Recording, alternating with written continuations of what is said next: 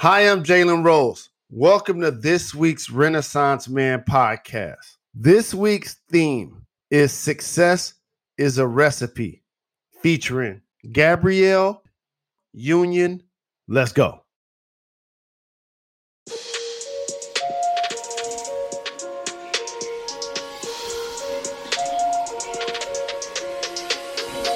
Hi, I'm Jalen Rose, and welcome to the Renaissance Man podcast presented by the New York Post, a show where we cover trends in fashion, entertainment, current events, and everything in between. I appreciate the support, but do me a favor. Read the column every Thursday, New York Post, Renaissance Man. Download, subscribe, anywhere you get podcasts, Apple, Spotify. Check us out each week, and then make sure you leave a comment and a 5-star rating. Thanks for the love. This week's theme is Success is a Recipe. What does success mean to me? I thought long and hard. First and foremost, the ability to support myself, especially if I have the opportunity to do what I love. Next, help others. My family, my friends, if I can help them achieve their goals, if I can move my family to the suburbs, if I can put my kids in better schools, put them on a path of success. Also, to give back to my community. Philanthropy is extremely important to me. Also, something that money can buy, the ability to live and think freely, to be able to move as I see fit, fly where I want to go, to be uninhibited is success.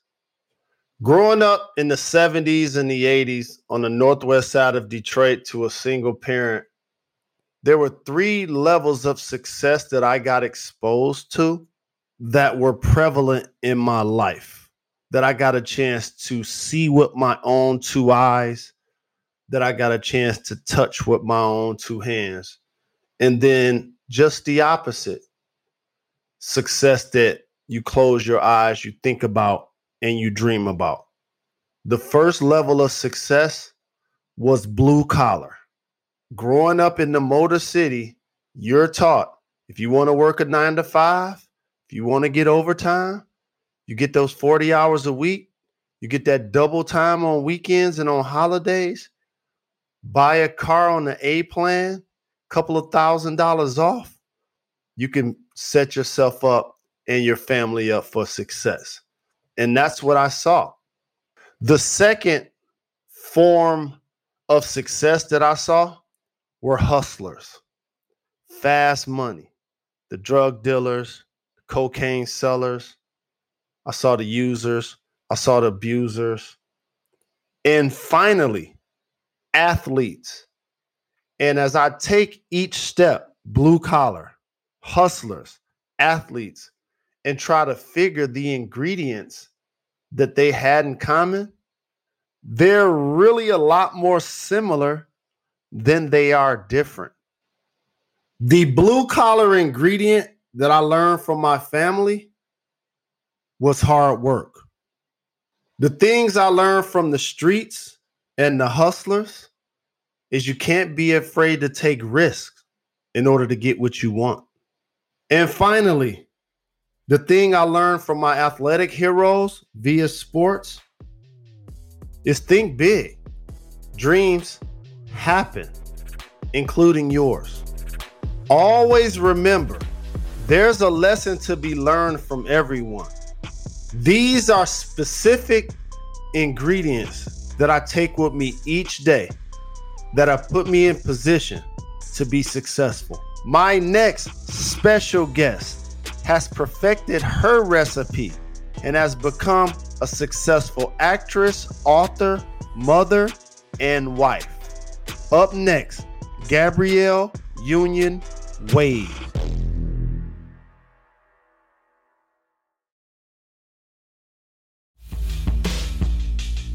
Welcome to this week's Renaissance Man, sponsored by the New York Post. you know, I'm going to bring you the most interesting, the most talented, the most successful people that have big opinions and have accomplished so very much. My next guest falls into each category. I am honored to be joined by the talented Gabrielle Union Wade. Welcome and thank you for joining me. Thank you for having me. This is so exciting. Absolutely. I appreciate the love. So you've had a long and a fantastic career. I've done all right. And it started with Friends. A lot of people may or may not know that. So tell us how that came about and how that influenced your career so very young. You know what? It's funny because Friends actually was kind of midstream. At that point, I think I became more aware to a certain demographic that does not look like me, that actually mainstream. Yeah, somebody's version of mainstream, not our version of mainstream. But so at that point, it was funny because I'd already had 4 number 1 movies. I had already done 10 Things I Hate About You, She's All That, Bring It On, Love and Basketball. I had already shot, Bad Boys had already come out at that point, another number 1. I had been on a hit show called City of Angels. Well, not a hit show because we got canceled. I'd been on a show called City of Angels and our show got canceled, right? So our show gets canceled on, let's say, Monday. Tuesday, they call me like, you want to do this gig on Friends? I was like, oh, yeah, sure. It was a gig. It's just, it means, I don't say it means nothing. It's a job. Anytime you have a job that can pay your bills, you're like, oh, it sounds amazing. And I was aware that it was a popular show, but it just wasn't popular with anyone that I personally was friends with. We were watching Living Single. We were over on Fox, not, over on NBC. So it was just a gig. And so when it came out, I'm still doing press for the other movies that I have going on. And I make this joke on The View, I believe, where I said, I didn't realize that I was the Rosa Parks of must-see TV, Rich, right? Which is what they were calling, NBC at that time. And NBC gets very upset with me, and they literally go through every episode of Friends. And at that point, they'd been like 8 or 9 seasons, and they counted all of the Black people. No. Yes, they did. And so then they gave me the correct information, and the correct information was that I was the first African-American love interest on Friends. But yeah, so it was a very big deal for some folks, just none that I knew personally. Well, I've joked that for me, Friends is the white version of Martin. Is that accurate? I think Friends is the white version of Living Single. You know what I mean? About a group of friends in New York. And actually, Living Single was first. So Friends came after that. So I believe it was the success of Living Single that spawned Friends, not the other way around. So, and Martin was around that same time because it was In Living Color, Living Single, Martin Show. New York Undercover. So we were moving and grooving. Like we were doing our own thing. Setting trends, shifting the culture. So Friends for us, I think more of us are discovering Friends now on streaming or cable or whatever, or in syndication versus any one of us was really like talking about it at the water cooler on Monday. So being in the industry a couple of decades, you've been a part, as you've acknowledged, so many groundbreaking experiences for yourself, for women of color. What advice would you give to young people who hope to break into the industry and follow in your footsteps? I think a lot of it has to come down to, do you want to be famous or do you want to act? Because if you want to act, there's a solid chance, like more likely than not, you will not make a dime. If you love acting, then you may want to do it on the stage in your own community theater. You may want to do regional theater, Broadway. There's so many different ways that you can flex your acting muscle and scratch that creative itch. Now, if you want to be famous, that's a different thing. And that's something that you need to work out in therapy because Hollywood is not going to cure that for you. It's just going to exacerbate any issue that you had where you're chasing outside validation, which is a whole other thing. And I think what we find a lot these days is people want fame and they want money. But as me and my husband said last night, it pays the cost to be the boss. Mm-hmm. And a lot of people don't understand what the hustle, grind, sacrifice, rejection that goes into doing what we do. They just see the end result, not the journey. What about some of the sacrifices you needed to make in order to become elite at your craft, but also some of the challenges that you fought through in order to be in the position that you're in right now? I think early in my career, I sacrificed my own morals and values and scruples, you know, to kind of put my head down, go along to get along. I don't see anything. Just make sure my check clears. And for me now, you know, years removed on the other side, I realized I didn't have to do that. So you don't actually have to sacrifice your morals or scruples, your, you know, your values that you were raised with to succeed in any industry, but certainly not this one. All you're doing is stretching out harm and abuse and you know, making it last longer than it needs to be and keeping quiet. You know, you also sacrifice sleep and you sacrifice time with loved ones. You sacrifice, sometimes if the project is just so amazing, you're going to sacrifice money because not all great projects are going to pay you. That sacrifice can come in so many different forms, and you just have to figure out what your line in the sand is and what side your bread is buttered on. And I think especially early in your career, that can be confusing as you're trying to figure it out, as we're all just trying to grow up and hope that, you know, as we make crazy mistakes, that people give us grace in the same way that we give others grace. When I knew that I was fortunate enough to have you on, I was trying to create a theme. And the theme I decided was success is a recipe, because so often success is something almost like it's made in the kitchen. And so if you had to acknowledge your secret ingredient for your success, what would it be? It was probably my time at UCLA. At that time, it was the most diverse university in the world. Mm. So I literally learned how to get along and work well with all different kinds of people from all over the world, every background, every race, religion.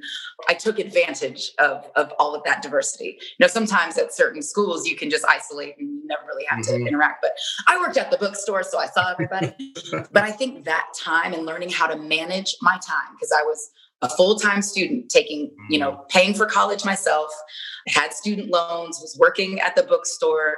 I was in a relationship. I had to figure out how to balance all of that, manage my time, be on time, work well with all different kinds of people from all over the world, and still find a way to thrive and go to therapy. But I think that would have been that experience is the secret sauce. And not everyone needs to go to, you know, certain very specific university in order to get that same experience, but it's taking advantage of everything that life has to offer and not functioning in a silo. Because when you're in a silo, you're like, I'm right, because all you're hearing is your own voice echoing back to you. So there's no one else to bounce ideas off of to say, that's terrible. That's a terrible idea. That idea is actually terrible. And to get out of your comfort zone. If it makes you comfortable, it's not the right move. You mentioned a term that used to be taboo in the Black community, therapy. And for so very long, we felt like talking about your pain was a sign of weakness as Black men and as Black women. Mm-hmm. I applaud that you and your husband have been very outspoken about this topic, especially now with COVID-19 and dealing with the pandemic. Why is that so very important for those who have access? And what are some of the things that you hope to see happen for those who have not been granted that access to be exposed to therapy? Therapy is such a beautiful, healing, helpful tool to be your best self and live the life you should and want to live. And a lot of times our childhood traumas or trauma that happens at any point in life kind of can handicap us or shackle us with the burdens of trauma that can freeze you in place, that can send you backwards. All of the progress that you made, it can either freeze you in time or send you hurtling backwards. And it robs you of your most authentic self and everything that you can accomplish. It robs you of your dreams. It's a dream snatcher. So therapy is just a massive tool to help you reclaim your life and your peace and your sanity. And I know so many parents get nervous about sending their children to therapy or going themselves, as if it is some kind of universal symbol of failure. Mm. Oh, if my kid needs therapy, I'm failing as a parent. And I don't want to give anyone that public failure. I don't want to take that L for myself or for my kids. But really the best gift you can give your children is freedom. And sometimes that freedom comes in healing and the healing can come from therapy. So it's just reframing it in our minds and kind of stopping that negative talk in its track. You know, whether you're at the hair salon, barbershop, school, work, wherever, family reunion, when people start talking about mental health challenges and someone says something negative, stop them in their tracks. You don't have to let that kind of talk go on around you. Mm. You can be like, no, actually healing is the move. Actually, I want to be whole. Actually, I don't want to still be talking about something that happened in 1986 because I haven't healed from it. Mm. Why do we still have these conversations every Thanksgiving? Because nobody is healing. So you want different, we got to do different. And a lot of times that starts with healing. And I strongly encourage it. I think one of the most powerful things my husband has ever done, and he's done a lot of powerful things in his day, but it was the last season and he was having an interview with Rachel Nichols. And she asked him, like, what was next? You know, after you retire, this illustrious, you know, NBA career. And he was like, therapy. And I was sitting on the stairs listening. I'm out of the frame. I'm just listening because I love listening to him talk. And when he said that, I was like, and then I was like, let's see if you really go. Right? That sounded great, but let's see if you really go. And then when he retired, that was the first appointment along with a bunch of doctor's appointments to start healing the rest of his body. But one of the first things he did was start going religiously every week. In the pandemic, switched to Zoom and Skype. Like nothing, he didn't let anything stop him from healing because he recognized, I'm going to need help. He's seen the guy, and you've seen them. You've seen a lot of guys who just don't handle the transition well. Their families are not able to stay intact. Their psyche is not able to stay intact.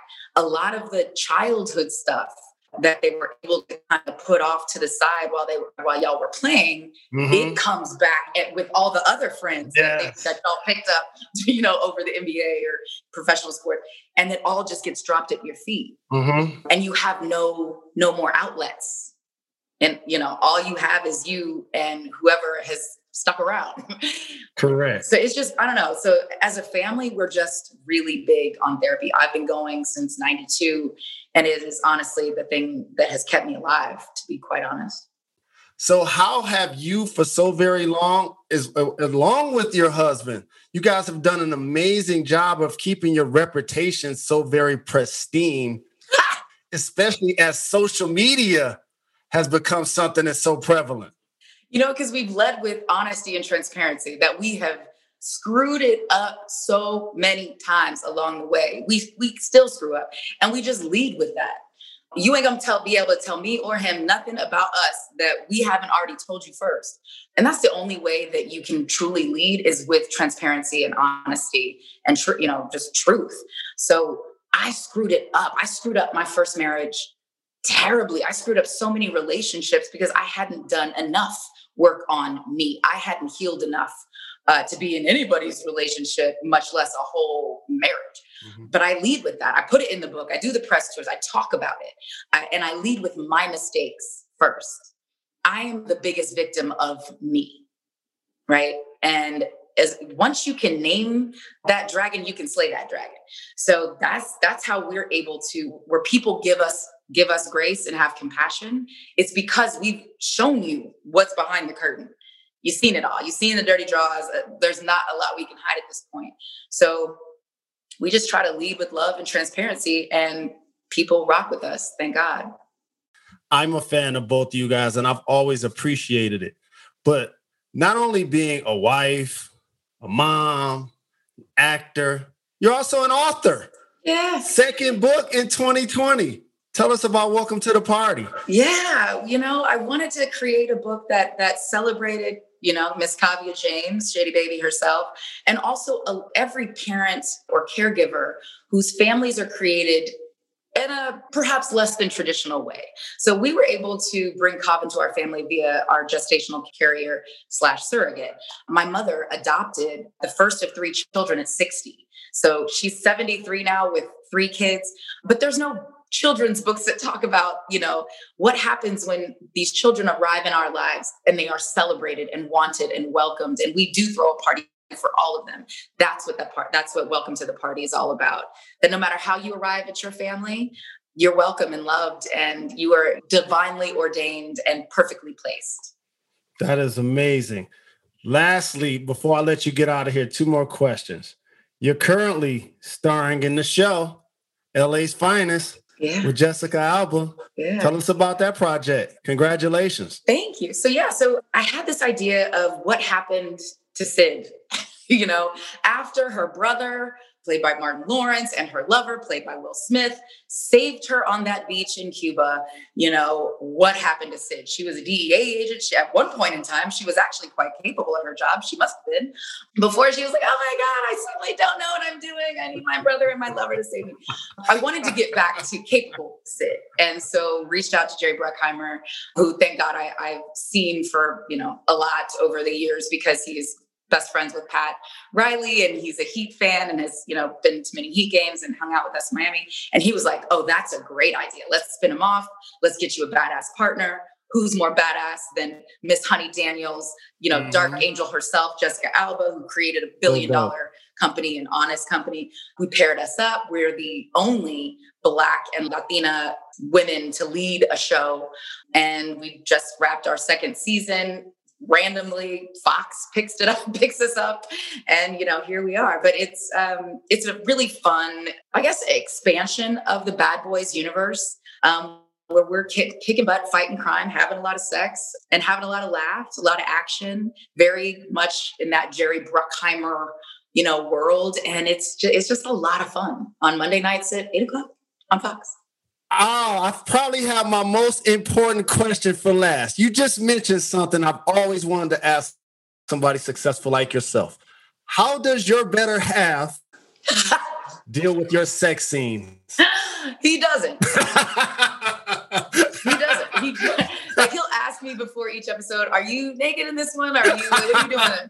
And then I don't, you know. But sometimes I forget, because we shoot these, you know, like we shot this stuff a year ago. I don't remember. Right. And he'll be, you know, we'll sit there with the whole family, popcorn, and he's like, and I'm like, oh yeah. But yeah, no, I mean, like, he did a little cameo in a movie, it felt like 100 years ago, What to Expect When You're Expecting. He was playing himself, but like a hyper version of himself. Mm-hmm. And he had to dance, like, you know, learn how to do like a Dancing with the Stars type of thing. And I was like, what's this paso doble? You don't paso doble? Like, what time is practice again? Yeah, that cha-cha looks a little, So I know I couldn't do it. God bless. He's better than me.